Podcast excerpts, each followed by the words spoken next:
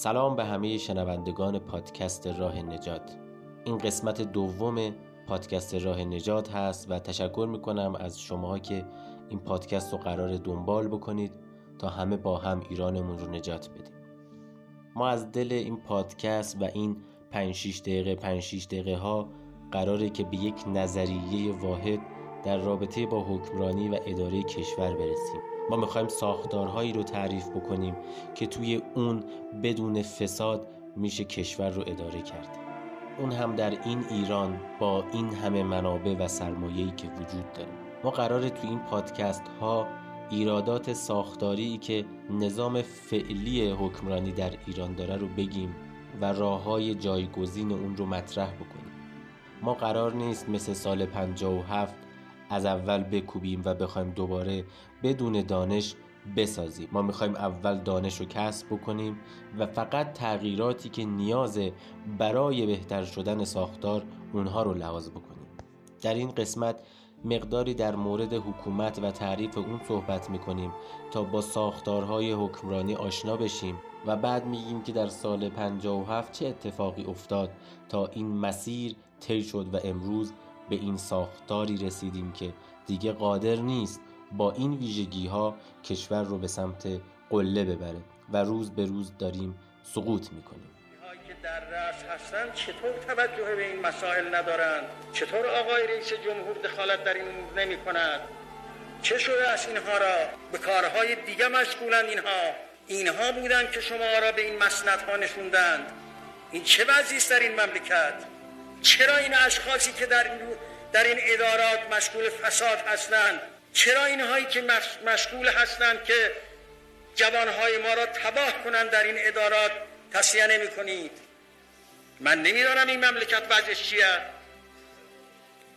تا کی صبر کند ملت ایران؟ و تا کی شما می‌خواهید اصلاح کنید امور را؟ ما سکوت می‌کنیم. هی می‌خوایم مطالب را خودشون حل بکنند معذالک به فکر این حرفا کم هستن.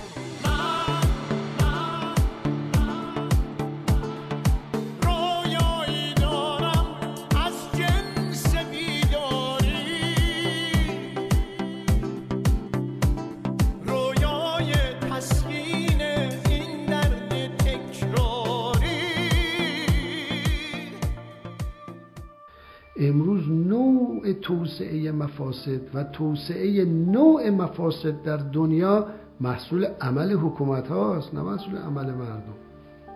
مثلا فساد از بالا داره جاری میشه تو جوامع. همین خود این بزرگترین بیعدالتی شکل حکومته اندازه حکومته هزینه های حکومته.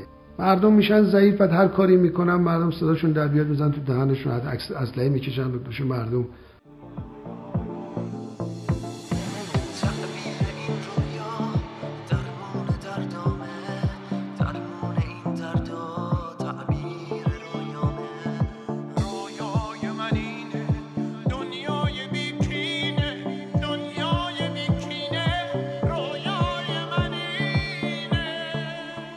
به هر نسبت دایره اختیارات حکومت ها توسعه پیدا می‌کنه مردم محدود میشن انسانیت محدود میشه آزادی محدود میشه عدالت از بین می‌رود. تو خیلی از شهرهای دنیا یه خیابون می‌خوان بکشن از مردم نظر می‌خوان.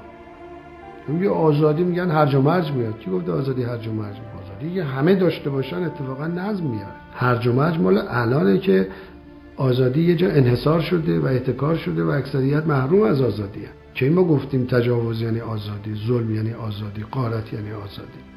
آزادی انسان ها بیاندیشن تعقل کنن تصمیم بگیرن سرنوشت خودشون انتخاب بکنن.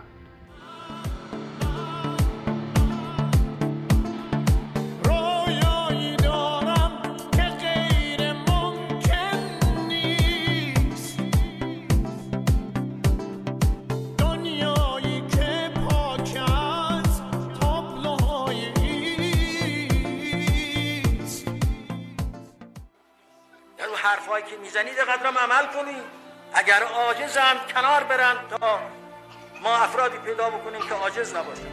من از شماها عذر می‌خواهم. من از ملت ایران عذر می‌خواهم.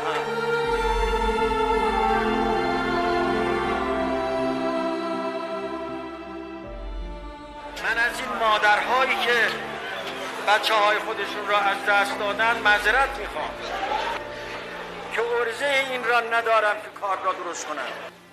ما نتوانستیم برای شما کاری انجام بدیم. ما ضعیف هستیم. وزارتخانه های ما باز وزارتخانه های تاغوتی است. و ما نتوانستیم اینها را اصلاح کنیم. خب از توی صحبت ها و ترکیب این صداها شاید متوجه شده باشیم که نوع حکومت خیلی مهم نیست. مهم نیستش که نظام حاکمیت پادشاهی باشه.